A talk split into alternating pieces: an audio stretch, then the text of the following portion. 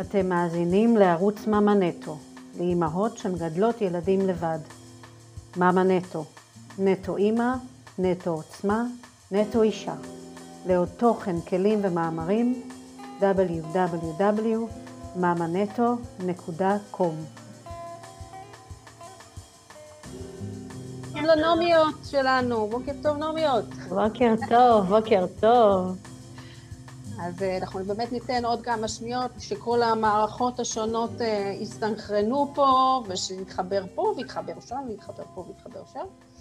אבל הטכנולוגיה אה, מנהלת אותנו, אין מה לעשות. אז נתחיל, אני חושבת, אפשר כבר להתחיל, ובואו נציג את הנושא שלשמו התכנסנו.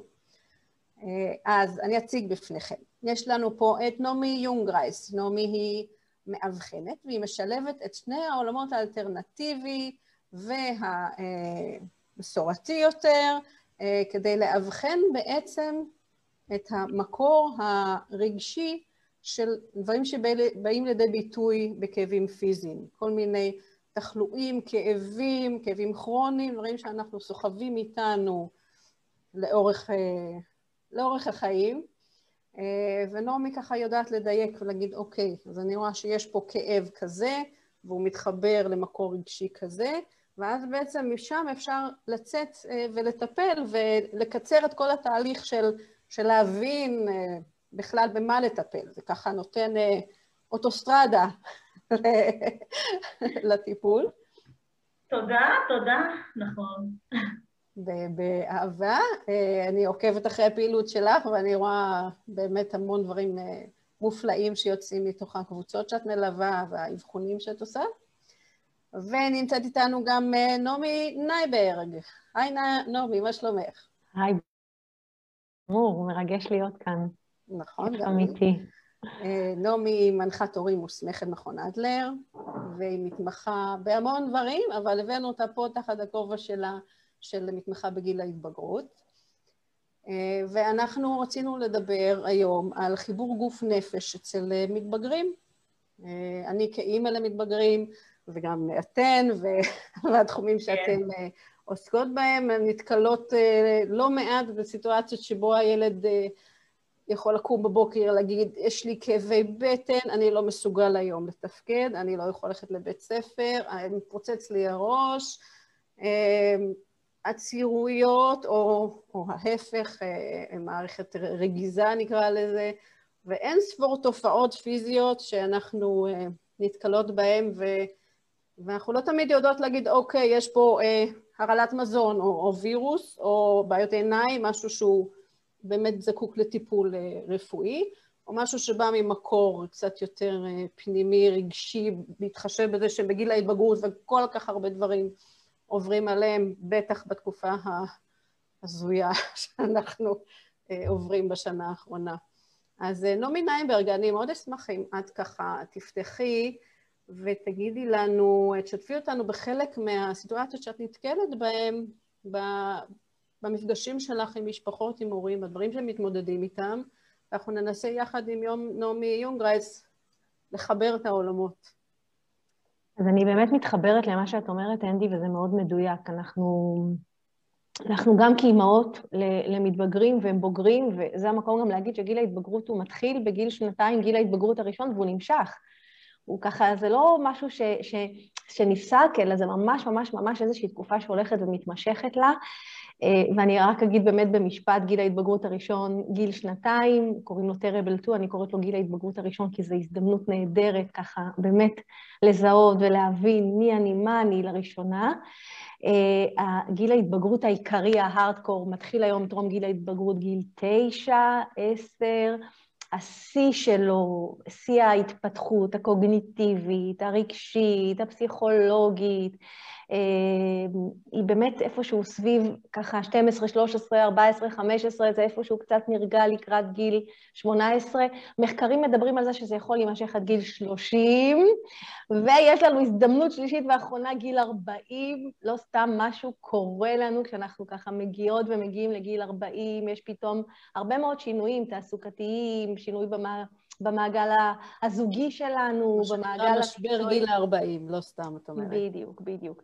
אז אני, אני, אני באמת אומרת, אני לא משתמשת במילה משבר, כי באמת כל אחד מההזדמנויות האלה, אני באמת מגדירה את זה כהזדמנות, זו הזדמנות להתפתח, ללמוד, להבין עוד, עוד על עצמי. ו- ומה שבמאוד מאוד מאוד חשוב בגיל הזה, אנחנו כהורים למתבגרים צריכים לשים לב למה שהילדים שלנו אומרים, ובעיקר, בעיקר, בעיקר למה שהם לא אומרים. כי הם, כשהם, גם אם כבר הם מדברים, הם, הם בעיקר נובחים, הם נוהמים, הם לא ברורים, ההוא הזה, כזה, ו, ו, ו, והמשפט או שניים, ולא יותר ממילה או שניים, אז הם באמת באמת לא ברורים. כועסים על כל דבר. הם מאוד מאוד מאוד כועסים, נכון. יש פה, יש פה באמת השפעות הורמונליות ש, ש, שבאמת אה, הם, הם לא שולטים בזה תמיד, הם, הם, זה מנהל אותם. ויש שם איזושהי תחושה של... של אה, חוסר מיקוד, חוסר ודאות, חוסר שליטה, אני אקום בבוקר עכשיו, השיער יסתדר לי, יהיה לי חדשקון, אני, אני, אני, אני, אני אוהבת את איך שאני נראית, אני, אני רוצה ככה לצאת מהבית, אני רוצה לפתוח מצלמה, מאוד מאוד מאוד רחב. ובאמת אה, צריך לשים לב למה שהם אומרים בהקשר של כאב, כי יכול להיות שהם יכולים באמת להתעונן על כאב בטן או על כאב ראש, או כאבי גדילה שהם ממש ממש אובייקטיביים. כמובן, כמובן, כמובן צריך לשים לב לתדירות ול... ולמינונים, ובמידת הצורך אפילו ככה אה, לבחון אה, בדיקה פיזיולוגית אה, מקיפה. אבל אנחנו כאן כדי לדבר על ההקשר הזה של מתי באמת הם מדברים את הכאב, והאם יש, מה קדם לזה, האם, היה איזושה, האם הייתה איזושהי סיטואציה שהייתה זמנית, רגעית, מתמשכת, חד פעמית, שכתוצאה ממנה הם הגיבו באיזשהו קושי רגשי שמקבל גם ביטוי או, או כאב פיזיולוגי. אז, אז זה באמת המקום, אנחנו ניתן ככה מאוד מאוד, ניתן ככה כמה היילייטים כי זה רחב מאוד, אבל ננסה, ננסה ככה לפתוח ולהאיר קצת את, ה, את המקום הזה, כן, את השיח כן. מולם גם. בואי תני לנו איזה דוגמה או שניים של סיטואציות שיכולות להתעורר אה, אנחנו יכולים להתקל בהם, ואולי זו הזדמנות לעצור ולהגיד, אוקיי, יכול להיות שמדובר פה בעצם על משהו אחר. אז, אז באמת המקום הזה שיכול להתעורר, הם מתעוררים בבוקר לעוד מפגש בזום, אנחנו מדברים, נדבר ככה על מה שקורה בשנה האחרונה, אבל לא רק, שהלמידה הפכה להיות למידה מרחוק, והם לא תמיד בא להם לקום בבוקר, לא תמיד בא להם לפתוח את המצלמה, הם לא אוהבים את איך שהם נראים. ואז, ואז יכולים להיות הרבה מאוד כאבי בטן, לדוגמה כאב בטן או כאב ראש, אלה כאבים מאוד, מאוד שכיחים ונפוצים, ואז הם, הם מדברים את זה, אמא, אני לא רוצה לקום, אמא, לא, כואב לי הראש, כואבת לי הבטן, אה, ואז אנחנו, אני חושבת שהעצה הראשונה שאני יכולה לתת בהקשר הזה זה לא לבטל את הכאב. לא להגיד, אוי, שנו, הכל בסדר, בואי, תקומי, צחצחי שיניים, תתלבש, תאכל משהו וכנס לזום, תפתח עיניים, תפתח מצלמה. ברגע שניתן לגיטימציה לכאב הזה שהם מדברים אותו, יהיה משהו שמאוד מאוד ירגיע ומאוד פתאום ההרגשה להרגיש מורגש. אימא ראתה אותי, אימא התייחסה למה שאמרתי, אימא הגיבה למה שאמרתי, ואני אתן דוגמה, מתבגר קם בבוקר, לא רוצה לקום לזום, כואבת לי הבטן. במקום להגיד לו, אוקיי, קום קום קדימה, אין זמן, השעה שמונה, אתה כבר גם ככה באיחור, אבל לומר, אוקיי, כואב את הבטן, איפה בדיוק כואב? באמת, באמת לנסות להבין מקום סקרן, ממקום סקרן של באמת להבין מה מקור הכאב, איפה כואב את הבטן, כמה זמן הכאב נמשך, כדי שאני אכין אולי כוס תה, אולי אתה רוצה להיכנס לשירותים, אולי, אה, אולי בוא נחשוב רגע מה אכלת, בוא נחשוב רגע מה יכול לעזור, ולהפנות את השאלה אליו, מה, מה לדעתך יכול להקל על הכאב? איפה בדיוק כואב? בוא, בוא ננסה, נבדוק מה יכול לעזור. אוקיי, יכול מאוד להיות שאם הכאב יתמשך, אז תיכנס בצהריים לזום, תיכנס רק לשעה, תפתח מצלמה, אל, ת, אל תגיב. לפתוח, לפתוח, לפתוח גם את השיחה וגם את האופציות, ו- ו- ולנסות להבין יחד איתם מה המקור של הכאב.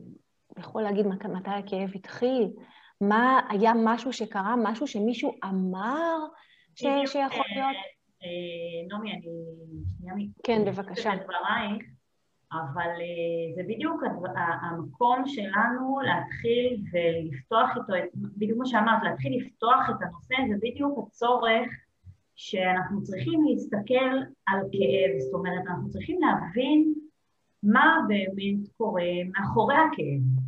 כי אנחנו באמת נותנים, נותנים לו את תשומת הלב לאותו כאב, מצד אחד אנחנו כאילו שמים עליו את הפרוז'קטור הזה, ואיפה שהוא גם גדל, אבל מצד שני אנחנו מפרקים אותו. כי כשאנחנו שמים עליו את הפרוג'קטור רגע, מתייחסים לכאב הזה ולא מבטלים אותו ואומרים אוקיי, שום דבר, וקום תפתח שיניים, אנחנו, הכאב הזה לא ייעלם לו, הוא, הוא, הוא ירצה יותר תשומת לב, הוא יגדיל אותו, הוא יגרום לזה שיהיה לו כאבי בטן, מתקפל מכאבי בטן כי לא התייחסנו אליו. אמ, המקום הזה של הפתיחה, מה שהתחלת להגיד, זה היה לי ככה מאוד בוער לי להגיב גם, אז זה באמת עניין מאוד מאוד חשוב. כי כשאנחנו באמת שמים עליו את הפרוז'קטור הזה, וזה גורם לפירוק, זה גורם לתשומת לב, נכון. השליטה, זה גורם בעצם לכאב להתפרק ולהתמוסס בסופו של דבר, כי, כי התייחסנו ושאלנו את עצמנו את השאלות ובדקנו והבנו שבעצם יש פה זה לא משהו שהוא פיזי, אין פה איזשהו דבר שמתפתח מאוד מאוד גדול למשהו שהוא פיזי. כי אם זה משהו שהוא פיזי, אנחנו נראה את זה בתופעות הרבה יותר uh, גדולות, בכאב, ופתאום uh, uh, התפרצות של כאב מאוד מאוד uh, חזקה, ויכול להיות מיליון אופציות, אבל זה לא נראה ככה. זה לא נראה כמו, אם אנחנו מסתכלים, על, כאילו, את יודעת, לראות על בן אדם שבאמת הוא בכאב, או שהוא בכאב שהוא אומר שכואב לו. יש הבדל. אתה, אתה רואים עליו, רואים על אותו אה, מתבגר, מתבגרת, רואים שהוא לא בהתקף של טירוף, כן? אם זה באמת התקף של טירוף ודורש רופא, אין פה שאלה. ללכת לרופא ולהיבדק. אין פה שאלה בכלל, אבל אם זה באמת התקף, אתה אומר, אוקיי, הוא מדבר עליו, הוא אומר, כואב לי, אבל הוא מעדיף להיות במיטה, והוא מעדיף להיות בפלאפון, לשחק, או במחשב, או לא משנה מה, העיקר לו להיכנס לזום, זה כנראה כאב שהוא לא פיזי. ואז זה באמת, באמת הכאב הלא פיזי, בדיוק, הכאב הלא פיזי, זאת ההזדמנות, אני חושבת, באמת, אם זה לא נעשה עד כה, זאת הזדמנות להתחיל, וזה לדבר את השיח הרגשי, לדבר את השפה הרגשית, של ממש ממש לברר מי אני, מה אני רוצה, גם מה אני רוצה כאימא ואיזה מין ילד או ילדה אני רוצה לגדל ולחנך. וכשאני אשאל את השאלות האלה, אני, אני כעצמי כאימא, אני אהיה מסוגלת גם לשאול את השאלות האלה, את הילד או הילדה שלי, שהם יהיו מסוגלים לעשות את זה בעצמם בעתיד, כי זאת הכוונה. אז כשאנחנו נותנים את הדעת ונותנים את ה... ושואלים את השאלות לגבי הכאב, זה, זה פותח להרבה מאוד שאלות נוספות. ואז ההבנה, ואז אני בעצם יכולה להבין, רגע, כואב לי כי... כי אני עכשיו מתביישת, כי אני עכשיו מתקבצת, כי אני עכשיו יש, לא רוצה לראות איך אני נראית בזום, אני מתביישת להגיד, אני מתביישת להגיב, אני מתביישת לדבר, אני... אז יכול להיות שזה יושב שם על בושה, ויכול להיות שזה יושב שם על חרדה, וזה יכול להיות שיושב שם על הימנעות או דחיינות. זאת אומרת שצריך מאוד מאוד מאוד לשים לב לכל הניואנסים האלה, כי הם, הם אולי נראים קטנים ולא משמעותיים, אבל אם לא נתייחס אליהם, הם יהפכו להיות סוג של דפוס. ואת זה אנחנו רוצים, לשם, לשם אנחנו, על זה אנחנו רוצים לשים לב, ואת זה אנחנו רוצים באיזשהו אופן לשנות. וזה קורה בזכותנו, האימהות, בעבור המתבגרות והמתבגרים שלנו. כן. אז להיות מאוד ערות... העניין של הדפוס, אה, את צודקת, ברגע שאנחנו לא נתייחס לזה, אה, ולא ניתן את הדעת ולא נתחיל לפרק את הכאב הזה ולהבין מה מסתתר מאחוריו, אה, הדפוס שהזכרת זה, זה באיזשהו שלב, במשך הזמן זה יהפוך להיות פיזי. נכון. יהפוך להיות כאב שהוא הוא התחיל ממשהו שהוא רגשי ולא התייחסנו ולא ראינו ולא, ולא שמענו ולא שמנו עליו את הדעת, אבל לאורך הזמן זה יהפוך להיות ממש בעיה פיזית, כי אותו עניין רגשי לא טופל, והוא פשוט נמצא שם מתחת לפני השטח. ובעצם הגוף בא ומספר לנו ואומר לנו, תתייחסו אליי, תשימו לב. האמת היא שזה משהו שאני uh, גיליתי לאחרונה, כל הנושא הזה של התמודדות באמת עם רגשות. זאת אומרת, כשאנחנו למדנו לדבר עם, ה, עם הפה, עם, ה, עם הראש, והגוף לא יכול להשתמש במילים. והדרך שלו להגיד לנו משהו שהוא מנסה, איזשהו מסר שהוא מעביר לנו, זה נותן לנו תחושה פיזית. אה, אם זה רגש, ואם זה כאב, ואם זה באמת משהו, מצוקה כלשהי של הגוף, הוא מביע את זה בתחושות פיזיות. ובעצם מה ששתיכן אומרות, שאם אנחנו מצליחות להיות, אה, להיות שם עבור המתבגרים שלנו, ולראות שאוקיי, הנה, יש פה טריגר, יש פה משהו שהתחיל עכשיו, אה, בואו ננסה לפרק אותו ולראות אם אנחנו יכולים לפתור אותו ברמה ההתחלתית, שזה, כשזה רק מתחיל, ולהבין וגם לחבר את המתבגר עצמו לזה שיכול להיות שמדובר פה על משהו שהוא, שהוא מרגיש שבא לידי ביטוי בכאב בטן, שבא לידי ביטוי בעצירות, שבא לידי ביטוי בכאב ראש, אה, ויכול להיות שזה, שזה המקור. אה, ובואו נקשיב רגע לגוף וננסה להבין מה, מה הוא מנסה להגיד לנו. ובמקרים שאנחנו לא מצליחים או לעלות על זה, או מתעלמים, או אומרים יאללה יאללה, כאילו תחזור, לה, תחזור למציאות, תתאפס על עצמך, אז משם זה דווקא עלול להתפתח למשהו שהוא כרוני, משהו שהוא באמת משהו פיזי, כי אה, לא, לא פירקנו אותו בזמן. בדיוק, בדיוק, סיכמת את זה מאוד יפה.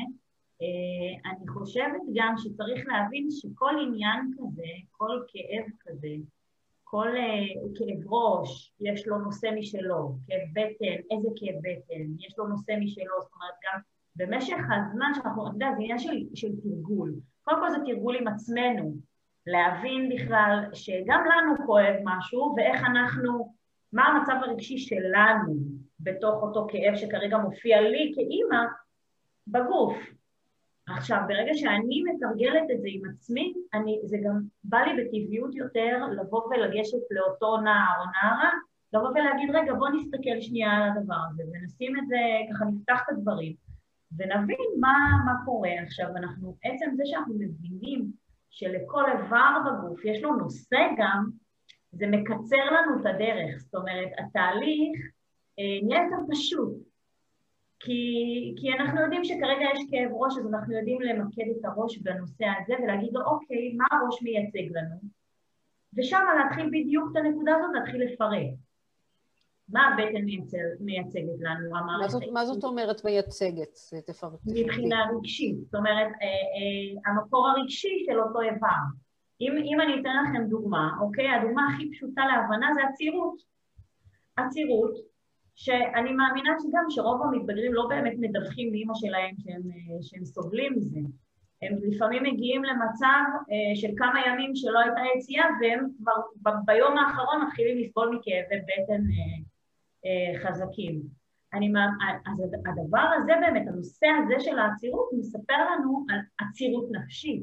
זאת אומרת, גם את זה שלא סיפרתי לאימא על זה שאני לא, לא הייתי בשירותים כמה ימים, זה יושב לי. גם הנושא הזה. זאת אומרת, העצירות הנפשית הזאת, על לשמור דברים בבטן ולא לספר, אה, זה יוצר את העצירות, זה הבסיס. זאת אומרת, עצם זה שאין את השיח הזה, עצם זה שאין את, ה, את החופש לבוא ולספר, לבוא ול... במקום, כמו שנעמי אמרה קודם, הם נואמים, הם לא מדברים. אז, אה, אז באמת העצירות יכולה לייצג לנו באמת את מה שקורה בשטח, כי אם אנחנו רואים שהם לא מדברים, רוב הסיכויים שיש משהו נלווה, שיש מצב שהם סובלים מאיזושהי עצירות. אני מאמינה שמצב הפוך, שימו לב כמה זה מתחבר, מצב הפוך של שלשולים, כן? סליחה שאני ככה... אבל מצב הפוך, אה, הם, הם ידווחו, אמא, אני לא יכול כל פי הבטן, אני רץ כל הזמן לשירותים. או משהו כזה. וזה נושא של, אוקיי, אז אם אנחנו מבינים את השלשולים שזה מצד אחד שפה הם כן ידווחו, עצירות הם לא ידווחו, שימו לב איזה הבדל בין העצירות הנפשית לבין פה בשלשולים שהם כן יוציאו ויספרו, ופה יתחיל שיח יותר. כנראה שאכלת משהו, אה, בוא תאכל את זה, זה לא טוב לך לבטן, זה כן רוצה תה, רוצה... כי השיח סביב השלשול הוא, הוא, הוא כאילו יוצא יותר בקלות. על הצעירות הם לא ישתפו כל כך מהר. אז ההבדלים האלה, אפשר לראות אותם ממש בקלות, זה משהו שהוא מאוד פשוט לזהות. וזה אה, באמת מצריך, מצריך אותנו, האימהות, להיות ערות לזה. ואני נכון. אני, אני אומרת, אני, אני, אני, אני באמת מאמינה שלכל, שכל מתבגרת ומתבגר זקוקים למשפחה שמתבגרת ומתגברת, כי אנחנו עושים את זה ביחד. עכשיו, יהיו מקרים, נכון, אנחנו מאוד עמוסות, ואנחנו עסוקות, ואנחנו טרודות, ועסוקות באמת באלף ואחת דברים, בהיבט הכלכלי, ובהיבט הלימודי, ובהיבט המקצועי שלנו, אנחנו כן בחל"ת, לא בחל"ת, עובדות כרגיל. נכנסת משכורת, לא נכנסת משכורת, עסוקים בענייני בריאות שלנו, של המשפחה, משפחת ה... קורונה. ה... בדיוק, אז אנחנו מאוד עמוסות. וזה המקום רגע להגיד, בואו נעצור רגע, והכל הכל הכל בסדר. אנחנו עושות את מה שאנחנו יכולות לעשות כאימהות, עושות את הטוב ביותר שאנחנו יכולות ומסוגלות בכל רגע נתון. מה, ש, מה שאפשר להוסיף ולומר, או לקבל את ההחלטה של, של קודם כל באמת, אני עושה את מה שאני מסוגלת ויכולה, בלי רגשות אשם, בלי יסורי מצפון. קודם כל, אני כאימא, ברגע שאני מאפשרת את זה לעצמי... אני כבן אדם, עוד לפני אני כאימא. בדיוק, נכון מאוד, נכון, אנדי, כי לפני שאנחנו אימהות, קודם כל היינו אנחנו, ופתאום משהו ככה אה, אה, אה, התערבב לו, התמוסס לו, פתאום הלך לאיבוד, פתאום אני, אני עכשיו עם הכובע של אימא בתפקיד ויש לי אין ספור משימות ואני עמוסה ועייפה ומותשת בעצמי. ולא דיברת על זה קודם, על עניין של ה modeling, שאם אני כאימא יודעת להיות קשובה לעצמי ולצרכים שלי ולרגשות שלי, ואני תמיד אומרת, אף פעם לא מאוחר להתחיל, תתחילו עכשיו, מרגע זה, מרגע שאתם רואות את ה live הזה והלאה. תקבלו את ההחלטה, לשים לב, להיות רגישות, כדי שתהיו מסוגלות לעשות את זה בעבור המתבגרות והמתבגרים שלכם, ומחר הם יעשו את זה בעבור עצמם. אני חושבת שזה זה, זה שורש העניין. והמקום הזה שמתייחס לכאב ומבין מה השורש שלו, הוא, הוא, הוא, הוא מאוד מראה, הוא, הוא מרגיע, הוא משחרר, הוא המקום הזה, זה העצירות של, מה זה הדבר הזה שעוצר? כי אם, אם נלך רגע אחורה, אחורה, אחורה, אחורה, לה, תנסו רגע להיזכר בתקופה אה, שהם היו צעירים והם רק, רק נגמלו, נגמלו מטיטולים, לדוגמה. לא תמיד היה קל. המקום הזה של שליטה, המקום היחיד שאני שולטת בו זה המקום של הצרכים שלי, ויש לזה, לזה חשיבות מאוד מאוד מאוד גדולה. אז צריך לשים לב לזה. לשים לב איפה באמת יש שם עצירות, איפה יש עוצר ברגשות, במקום הרגשי, שכמו שאמרה נעמי, המקום הרגשי הזה, הכאב הרגשי, יוביל לאיזשהו כאב פיזי, הוא יהפוך להיות כרוני. צריך לשים לב לסיטואציות האלה, לנקודות האלה, למקומות האלה. נכון. אני חושבת שזה מאוד חשוב שאנחנו נתרגל את זה אה, באמת על עצמנו כאימהות. כי זה יהיה לנו, ברגע שאנחנו נסחה בזה ונבין ו- וככה נהיה יותר בעניין של זה, יהיה לנו הרבה יותר קל להעביר את זה למתבגרים שלנו. אה, אני יכולה לספר לכם סיפור מהבת שלי, הבת שלי בת 12, והיא, אה, היה לה כמה ימים של עצירות, והיא יודעת איך אימא שלה מדברת ו... וחיה את הדבר הזה, אז היא ככה אומרת לי, אמא, למה יש לי עצירות? אז שאלתי אותה מה קרה עם חברות, מה קרה בבית, שאלתי כל מיני שאלות, גם, החב... גם החברה מאוד מאוד משפיעה, החברים והחברות, ו... אז היא אמרה לי, אה, נכון, אמא, רבתי עם חברה. רבתי עם חברה לפני כמה ימים ואנחנו אולי נשלים אה, מחר. אמרתי לה, מצוין. אז קודם כל תשתי מים, וגם אה, אה, תחשבי על מה את רוצה להגיד למחר שאתם משלימות. ולאט לאט היא אמרה לי, כן, אמא, אני חושבת שאני נרגעת, כאילו, היא ככה גרמה לי לכאב לב כזה, אה, ומחר אני חושבת שזה יסתדר. אמרתי לה, מצוין. אז בואי נראה מה יהיה, תחשבי על זה ככה, כי כשהדברים יושבים לנו במודע, אז אנחנו, הגוף עושה את העבודה. כשאנחנו מבינים את הנקודה, של רגע, למה יש לי את העצירות הזאת, ממה היא באה, ממה הגיעה התודעה שלנו, ההבנה שלנו, היא כבר במקום של ריפוי, כי, כי הגוף כבר יודע לעשות את זה. אז ברגע שהיא הבינה, אוקיי, נכון, זה כי רבתי עם חברה, ואני יודעת שמחר כנראה אנחנו נעשה שיחה אולי ונשלים, אז זה הרגיע אותה. לשחרר אותה. ואז זה שחרר אותה. זה משחרר לא תרתי משמע, כן, ממש. זה שחרר אותה לחלוטין. כן, ממש, כן. לגמרי. ו- וזה באמת קרה, זאת אומרת, לקח לה כמה שעות טובות, שהיא הייתה צריכה לה, להבין את העניין. לעבד את זה. לה, בדיוק, לעבד את זה ולהבין מה בדיוק קרה ולמה העצירות הזאת, כי ממש היא כאבה לעבד את זה, כבר היה לדעתי ארבעה-חמישה ימים שהיא סבלה, והיא גם לא באה להגיד לי בהתחלה, כי היא גם בעצמה, אני חושבת, לא הצליחה לזהות את זה. נכון. אתה אומר, יום אחד בסדר, יום שני, נו מילא. שלישי רביעי זה כבר הופך להיות קצת יותר פיזי, קצת נכון. מתחיל כאב פה, כאב שם, זה כבר מתחיל ללחוץ, כבר לא נעים, נכון. והיא נכנסת לשירותים, אמא היא אומרת, אני לא, לא, לא יודעת, לא יוצא לי, כאילו, מה קורה?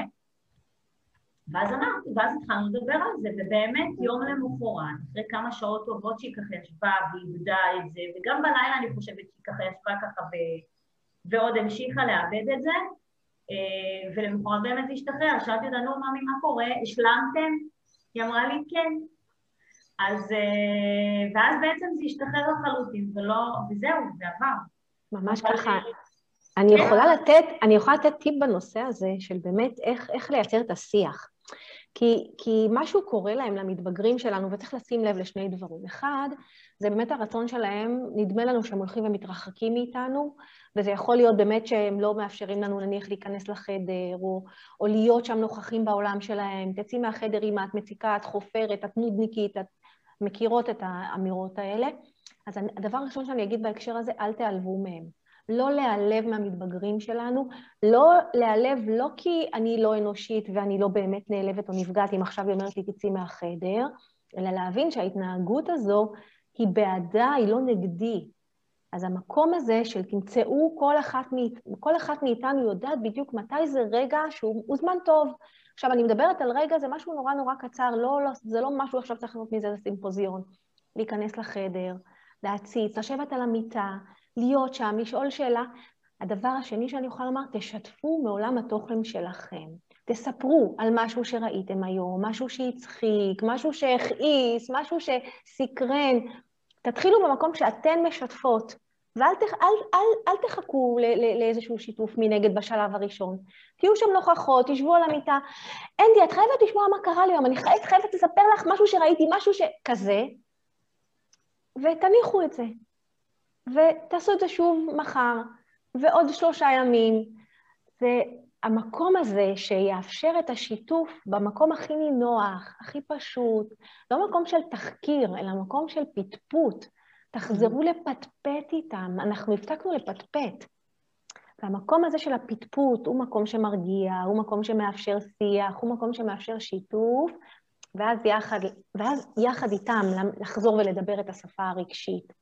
כי קשה להם, קשה להם בגיל הזה. באמת, באמת, הם עוברים תקופה לא פשוטה, לחוות את גיל ההתבגרות ועוד בימי קורונה, לא סימפטי בכלל. תנסו אתם להיזכר בגיל ההתבגרות שלכם, לא היה לנו פשוט, לא, לא הייתה תקופה להיט.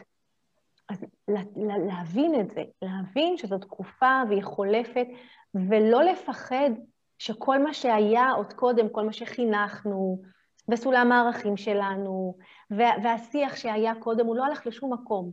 הוא פשוט משנה את, ה, את הצורה. אז לא להיבהל, לא להיעלב ולשתף. תשתפו אתן. כמובן, כמובן, כמובן, משהו שאני תמיד אומרת להורים, זה תלוי גיל ותלוי סיטואציה.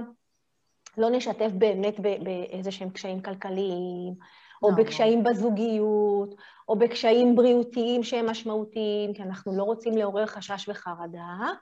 אנחנו הטיפ הנוסף שאני יכולה לומר זה תשתפו בהתאם לשאלות שלהם. השאלות שנשאלות הן אלה שמצליחות, להב... אנחנו יכולים בזכותם להבין מה ההיגיון, מה ההיגיון הפרטי שלהם ולחבר להיגיון הכללי. אז תהיו, תהיו ערות לזה, בדיוק, בדיוק. השאלות שנשאלות הן שאלות חשובות, וכשהם שואלים את השאלה, זאת ההזדמנות שלנו להיכנס. כי כשהשאלה נשאלת מהם, זה אומר שמשהו ככה נפתח בחשיבה, וזה הזמן שלנו ככה להגיב, לענות, כמובן תלוי גיל וסיטואציה. אז למצוא את הדרך לחזור ולדבר את השפה הרגשית. היא לא, הלכה, היא לא נעלמה, היא לא הלכה לאיבוד, אל תחששו מזה. פשוט היא שינתה צורה. אני גיליתי שהזמן אצלי בבית, אמנם הם אולי עדיין בגיל שהם מאפשרים לי, שהם במקלחת, והם רגע נכון, מנותקים נכון. מכל הגירויים שקורים מסביב, נכון. אז פתאום המוח נפתח, נכון. והם רוצים לספר דברים, והם רוצים לשתף, ועם הבואי, ועם הזה, ועם... נכון, נכון. בדיוק, בדיוק. הסיטואציות האלה שבאמת אולי לפני השינה, כשאין איזה נכון. גירויים, או במקלחת. נכון. כי משהו נרגע, וכמו שאני בטוחה שנעמי תתחבר לזה, משהו בזרימה של המים. משהו ב, ב, ב, בניקיון הזה פתאום, פתאום מרגיע. גם, דרך אגב, לי, לי זה קורה גם כשאני מתקלחת וגם כשאני שוטפת כלים. פתאום יש לי מלא מלא מלא, פתאום עולות לי איזה שהן תובנות, רעיונות. אז, אז באמת לזהות, ולעזור להם, דרך אגב, לזהות את הזמן הזה. מתי הזמן הפנוי הזה שהם, שהם באמת מאבדים את מה שקרה היום, במשך היום, מה היה, ופשוט להיות שם נוכחות. בזמן ובקצב. נעמי, אני רוצה אה, לפתוח עוד נושא שאני חושבת שיכול לעניין פה, אה, נושא של כאבי ראש ומיגרנות. Mm-hmm, נכון, נכון. אני חושבת אה, שהנושא הזה, לאחרונה אני ככה אה, אה, מתעסקת עם זה הרבה, עם נוער, באמת של אימהות ככה רואות שהם סובלים ממיגרנות וכאבי ראש חוזרים, הם מגיעים איתם אליי ככה לאבחון, ואני שמה לב מאוד שלאחרונה הנושא הזה הוא הפך להיות איזושהי תופעה שהיא היא, היא, היא מתעצמת. עכשיו, mm-hmm. אני חושבת שהנושא אה, הזה של מיגרנות, אה, קודם כל תראי, מה, מהמקור הרגשי-נפשי של מיגרנה, הוא, הוא מגיע ממקור של עומס מחשבתי. נכון. גדול. נכון. עכשיו, ילד עם עומס מחשבתי, נער, עם עומס מחשבתי כל כך גדול, שהוא מייצר, זאת אומרת, מה זה מייצר? המיגרנה באה כדי בעצם לגרום לשקט, להשתתה. נכון. נעמי, אולי, אולי תגידי ככה במשפט מה ההבדל או מה המאפיינים של כאב ראש מול מיגרנה, כי יש הבדלים. נכון. ככה... אז, אז הכאבי ראש הרגילים, את יודעת, הם מגיעים לפעמים ככה קצת אה, כאב ראש לא נעים כזה, וזה לא נורא ואפשר להמשיך את היום, לוקחים את הכדור אה, אקמול או מה שזה לא יהיה, עבר, הכל טוב, ממשיכים הלאה. והכאב ראש הזה בעצם יכול ללוות, ללוות אותנו במהלך היום, וכאילו, אתה יודע, הוא חלק מאיתנו. הופך להיות באיזשהו שלב חלק מאיתנו, חלק מההתנהלות. אה, מיגרנה, לעומת זאת, יכולה להגיע אה, בכמה אופציות. היא יכולה להיות בלחץ בראש מאוד מאוד גדול, זה יכול להיות בקדמי, זה יכול להיות באחורי, מתחושת של לחץ כזאת, שלפעמים מלווה אה, בבחילות, בהקאות, בצורך לחושך, בצורך ממש לאיזו השקטה ברמה מאוד מאוד גבוהה, אחרי שכבר עברנו את השלב של הכאבי ראש, הכאב ראש שמלווה אותנו, שכבר לא התייחסנו אליו, שלקחנו את האקמול ובזה זה הסתיים, ו, ולאורך הזמן הוא הולך ו, וגדל וגדל ומתעצם והופך למיגרנה, והמיגרנה הזאת בעצם באה ממש להשקיט. נכון. ממש להשבית אותנו כדי נכון. למיטה ולכבות את האור, ושלא יהיה רעש, ו, ושיהיה ככה צריך להקיא, לפעמים יש אה, מיגרנה שהיא לא נגמרת עד שלא מקיאים. נכון. ברגע שמקיאים, אז מרגישים את ההקלה. נכון, נכון. זאת אומרת, נכון. הגוף בא ואומר לנו, כאילו, אין פה יותר אורות אדומים וצלצולים של תעשו משהו, שתתייחסו אליי. נכון, אין נכון. יותר צועק מזה. של נכון. אני חייב שקט ודחוף. נכון, נכון. עכשיו, מה זה אומר שקט אצל ילד, אצל נער? קודם כל מבחינת מחשבות, אני בטוחה שנעמי תוכל תכף לתת לנו עוד דוגמאות, אבל מבחינת מחשבות טורדניות, כן הצלחתי, לא הצלחתי, ביקורת עצמית, mm-hmm. כל הזמן מבקרים את עצמנו, גם אנחנו את עצמנו וגם הם את עצמם, של איך אני מול החבר'ה, איך אני מול, אה, אם יש למישהו חברה, חבר, כאילו איך זה, זה בכלל משהו שמכניס לאין שקט בראש לדקה. מעבר לכל המידע והאינטרנט והתוכניות והסדרות והשירים והמוזיקה כל הדבר הזה שאין לך דקה של שקט בראש, ושקט זה אומר שקט, נכון. שקט ממחשבות, שקט אמיתי. נכון, נכון, נכון. אז בעצם הגוף בא ואומר, סטופ, עד כאן, לא יכול יותר, נכון. חייב לגרום למשהו, משהו חייב לקרות, משבית. ככה, זהו, אין. אז אני מייצר עכשיו את המיגרנה, עכשיו אני רוצה שקט. בדיוק. אז זה הרגע, נכנסים למיטה, שימו לב למה זה קורה. למה זה גורם? לשקט באמת, למוזיקה שאי אפשר, לחושך שאי אפשר, לתחושות קשות בבטן של בחילות והקאות, ועד שזה לא קורה, והבחילה לא יוצאת ומשתחררת לנו מהבטן, ההכלה של כל הרעש הזה, דרך הבטן, הרי מה זה מערכת העיכול? זה עיכול של כל הדבר הזה. נכון. מעבר לכל הרעש הזה שיש בראש, אתה גם צריך להכיר רגשית, נפשית, את מה שעובר עליך בחיים. זה לא נכון. עם כל מה שחשבת, נכון, זה בבטן. צריך נכון, להכיל את זה, את כל הדבר נכון. הזה. נכון. זה מאוד מאוד הייתה- קשה. הייתה פה אה, אחת הממות שלנו בקהילה שבאמת אה, הפנתה, אני קצת יוצאת מהמקום של המיגרנות, כי אני רואה שזה אחד הסימפטומים הרבים שאנחנו מתמודדים. אני רוצה שנספיק לענות על השאלה שנשאלה, אה, שאומרת שיש לה אה, ילדה בת תשע, שבתקופה האחרונה סובלת המון מכאבי בטן ובחילות, אה, וזה הופך להיות כבר ממש משהו ש- שמפריע בהתנהלות השוטפת. אני חושבת שאם אני זוכרת נכון, היה פה אלמנט של חרדות ש- מהמם. שנכנס לתוך, אה, מהיכרות קצת יותר אה, מעמיקה עם, אה, עם האימא שפנתה. אז בעצם מ- מלהקשיב לשיחה שלנו פה, זה הכל מאוד מתחבר. כלומר, נכון. החרדות, הכאבי בטן, הבחילות, זה הכל בא ביחד כמקשה אחת, והגוף בעצם צועק ואומר, אני במצוקה, אני זקוק ליד מכוונת, אני זקוק לבהירות, אני זקוק לדעת איך אני מתמודד עם הסיטואציה הלא מוכרת הזאת, עם כל החרדות שיש סביבנו, עם הקורונה מצד אחד והמצוקות שלנו כאימהות והסטרס שאנחנו עוברות ומקרינות אה, בתוך הבית. ו- ומה הייתם מייעצות ככה בסיטואציה הספציפית הזאת של, של נערה שנכנסת עכשיו לגיל ההתבגרות, ויש פה באמת את הכאבי בטן, את הבחילות, את החרדות שבאות, מה, מה הצעד הבא? מה, מה כדאי לעשות בנקודה כזאת, כדי שזה לא באמת יצא מ... אז אני אתן את הנקודה שלי בעניין הזה, ואני בטוחה שנעמי תוכל אה, לתת מהכיוון שלה. אה, ברגע שיש לנו כאבי בטן ו- ומשהו שכבר מנהל אותנו ביום-יום, משהו שכבר מפריע באמת להתנהלות, אני ממליצה מאוד מאוד מאוד אה, לקחת, אם אימא, אימא עדיין לא מסוגלת אה, לעשות את זה לבד ולשבת לשיח, את יודעת, ככה כמו שדיברנו בהתחלה, ולפרק את זה איתה, באמת להגיע לאבחון ול, ולנסות להבין על מה באמת זה יושב אצלה. איזה סוג של חרדה, על מה, מה הפחד יושב, מה מלווה אותה, מה החוויה שהיא חווה.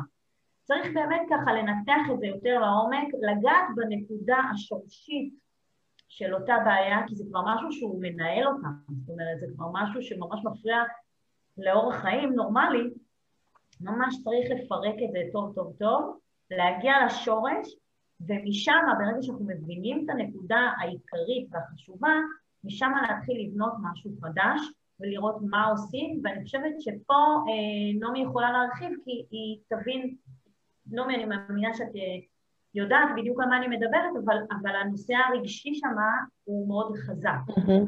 ושם, נכון, ושם צריך לשים את הדעת. נכון. אה, ופה זה כבר אולי להדריך את האימא באמת איך לעשות ומה לעשות, אה, אבל זה חייב לעבור איזשהו אבחון נקודתי והבנה על מה באמת. נושא הכאב ומה באמת מפריע לאותה ילדה. אה, זה מאוד מאוד חשוב לשים את האצבע ולא ללכת ככה מסביב, כי זה נכון. משהו ממש אה, התנהלות יומיומית. נכון, ו- ו- ואני מצטרפת למה שאת אומרת, נעמי, ואפילו יפה שעה אחת קודם, כי מה שבאמת קורה במפגשים איתנו, זה באמת, ה- קודם כל, עצירה. הבנה שיש פה, הגענו לאיזושהי נקודה שבה אנחנו צריכות לעצור רגע, ולזהות ולהבין מה נדרש או מה דורש כרגע שיפור או שינוי או התייחסות. עכשיו, יש הרבה מקרים שבאמת אי אפשר לעשות את זה לבד, כי אנחנו לא תמיד מודעות או שמות לב לזה. ומשהו במפגש עם אנשי מקצוע מייצר את הבהירות, מייצר את המיקוד, מייצר את השקט הזה, שהוא כל כך, כל כך, כל כך מתבקש. כי כמו שאמרת, נעמי, המתבגרים הם, הם, הם, הם, הם, הם, עמוסים. הם עמוסים גיל ההתבגרות, הם, הם בודקים, הם, הם בונים זהות, הם מגבשים דעות, הם, הם בודקים את עצמם, הם צריכים להיפרד מאיתנו, להתרחק, כדי להבין מי הם, מה הם אוהבים, מה הם רוצים. זה, זה תהליך של חקירה והתבוננות. זהות שלהם החדשה. של בניית. זהות, נכון, והוא לא פשוט, הוא לא פשוט, ויש כאלה ש... אלה שלא עושים את זה, אלה הם אלה שצריכים דרך אגב להטריד אותנו, עליהם אנחנו צריכים לשים לב, כי הוא הכרחי התהליך הזה. תהליך ההיפרדות, לכן אמרתי לא להיעלב, כי להבין שזה תהליך טבעי. עם זאת, עם זאת, הנוכחות שלנו, במיוחד בתקופה הזו, היא קריטית, היא מהותית, היא חיונית. להציג את הגבולות, לשים לב שהשיח בבית הוא שיח מכבד ומעודד, ולא במקום של ביקורת או שיפוטיות, לשים לב שמתנהל השיח הרגשי, לשים לב ש... שבאמת יש שיתוף, יש שיתוף, יש שיתוף, ואנחנו באמת באמת יודעים וערים למה קורה עם המתבגרים שלנו. עכשיו, המקום הזה באמת, בדיוק בתקופה הזו של גיל ההתבגרות, תשע, טרום גיל ההתבגרות, ואני אומרת, תתחילו קודם, תזהו את זה, שימו לב לזה, כי, כי החשש והחרדה, אנחנו לא רוצים שכמו שאמרנו קודם, יהפוך לדפוס, והוא יהיה זה שמניע. ואם אני חוזרת רגע לעניין של העומסים שלא מדיברת עליהם קודם, יש שם עומסים אובייקטיביים. יש שם עומס של מבחנים, של לימודים. כל המיומנות של להפוך עכשיו למידה מול זום היא, היא, היא, היא לא פשוטה בכלל, אני יכולה להעיד על עצמי. כשאני כאשת מקצוע, לקח לי זמן להבין שכל ההתנהלות שלי השתנתה. אז אם לי כמבוגרת, כאשת מקצוע, אה, לקח זמן, ולקח זמן להסתגל ולהבין את זה, לא פשוט להם למתבגרות ולמתבגרים שלנו, וצריך לזכור, זה שהם פתאום הפכו להיות גבוהים, הם פתאום, אה, הכל השתנה, הם, הם אפילו מסתכלים עלינו ככה איפשהו מ, מלמטה, זה לא אומר שהם באמת באמת מבוגרים.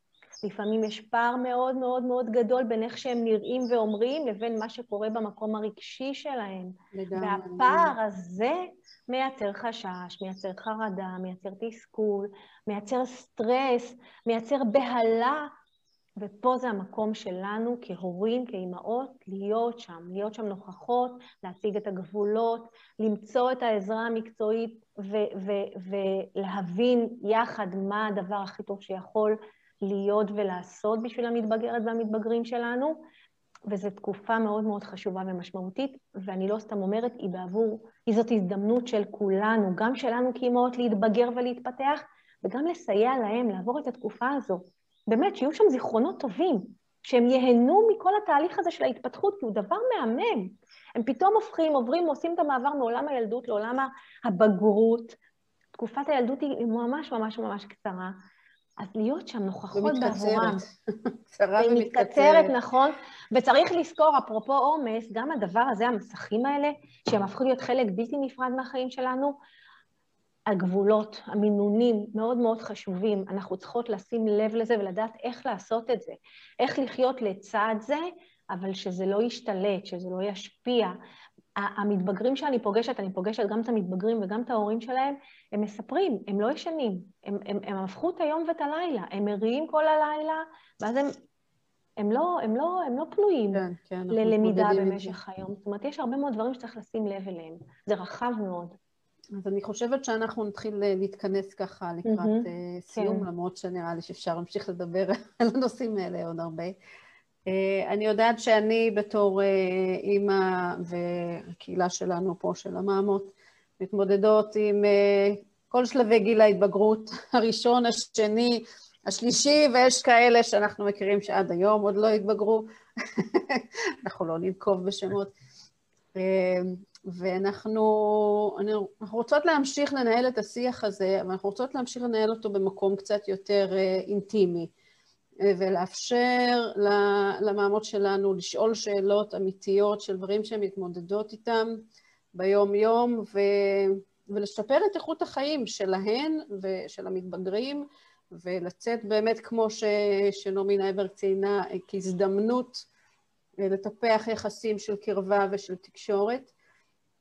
ואנחנו מתוך המפגש הזה רוצות אה, להזמין אתכן להצטרף אלינו למפגש אינטימי שאנחנו רוצות לקיים ב-24 למרץ, הפרטים אה, יעברו בהמשך, כשהמטרה שם זה באמת ליצור קבוצה קטנה, אישית, אינטימית, לא חשופה אה, בפני כל עולם הפייסבוק, שבו תוכלו לבוא ולשאול את השאלות שבאמת מטרידות אתכן, של איך להתמודד עם המתבגרים שלכם, מהצד הפיזי, מהצד הרגשי, מהצד של תהליך ההתבגרות, מהצד של הקשר אה, בינינו לבינם, אה, יחסינו לאן, ו, ואני ממליצה לכן מאוד מאוד מאוד לנצל את ההזדמנות הזאת, כי יש לנו באמת פה יועצות מקצועיות שבאות משני צידי הסקאלה, האלטרנטיבי, המסורתי, החינוכי, ההוליסטי, נקרא לו. בדיוק, נכון, הוליזם, זאת המילה. כן, לראות, לראות את התמונה המלאה ובאמת mm-hmm. לא לתת לדברים להמשיך להתגלגל, אלא נכון. לבוא עם השאלות, לקבל את התשובות אה, כדי לעשות את השינוי ו- וליצור אווירה, אווירה טובה של תקשורת פתוחה ושאנחנו נוכל להבין מה קורה אצלם בראש, הם לא יהיו לבד נכון. ובודדים ומתוסכלים נכון. בתוך כל השינויים והעולם ה... הלא צפוי והפערים בין, כמו שאמרת, בין הגודל לבין ה... ממש הילד שעדיין חי שם בפנים ולא יודע איך להביא את עצמו לידי ביטוי ומה רוצים ממני בכלל, ולמה היום קמתי עצבני ובא לי... ממש, ממש ככה, בול, בול. אה, כך, זה בדיוק מה שהם אומרים, ממש ככה, בדיוק. כן. זה זה. אז מה המוד שלנו, אני שמה אה, בהמשך היום, נשים פה לינק מתחת ללייב. ומספר פעמים במהלך החודש הקרוב, ואני מאוד מאוד מאוד אשמח לראות אתכן שם איתנו, אה, בשביל שתקבלו את התשובות, כי, כי זה חשוב, זה מאוד מאוד חשוב. זה, זה מפה והלאה, זה כאילו מה הולך, לאן אנחנו הולכים ואיך אנחנו מתמודדים עם התקופה הזאת. נכון. אז פרטים בהמשך, ותודה רבה רבה רבה לנעמיות שלנו היקרות. תודה רבה. תודה. ואנחנו כולנו ביחד, אנחנו כולנו אה, חוות דברים דומים, ואנחנו בהחלט נוכל, אה, לדעתי... ויש מה לעשות, נכון, וצריך, זה התפקיד שלנו, זה התפקיד ההורי, שהוא מתפתח בדיוק כמונו. כן, כן, אנחנו גם, אה, גם גדלות יחד עם הילדים שלנו, נכון. בכל השלבים השונים. נכון, נכון אז שוב תודה, ואנחנו עוד נשתמע לפרטים לגבי המפגש ב-24 בהמשך. נתראה. ביי. ביי ביי.